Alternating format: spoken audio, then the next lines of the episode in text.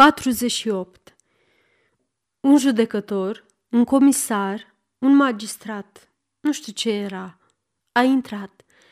I-am cerut iertare, împreunându-mi mâinile și tărându-mă în genunchi. M-a întrebat surzând, cu ceva fatal pe față, dacă asta era tot ce aveam să-i spun. Iertare, iertare, am repetat, sau fieți-vă milă, încă cinci minute – Cine poate ști? Poate vine.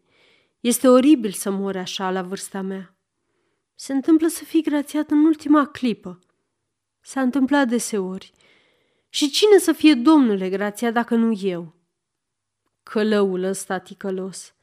S-a apropiat de judecător ca să-i spună că execuția trebuie să aibă loc la o anumită oră, că ora se apropie, că el răspunde de punctualitate, că plouă, și că există riscul ca lucrul acela să ruginească.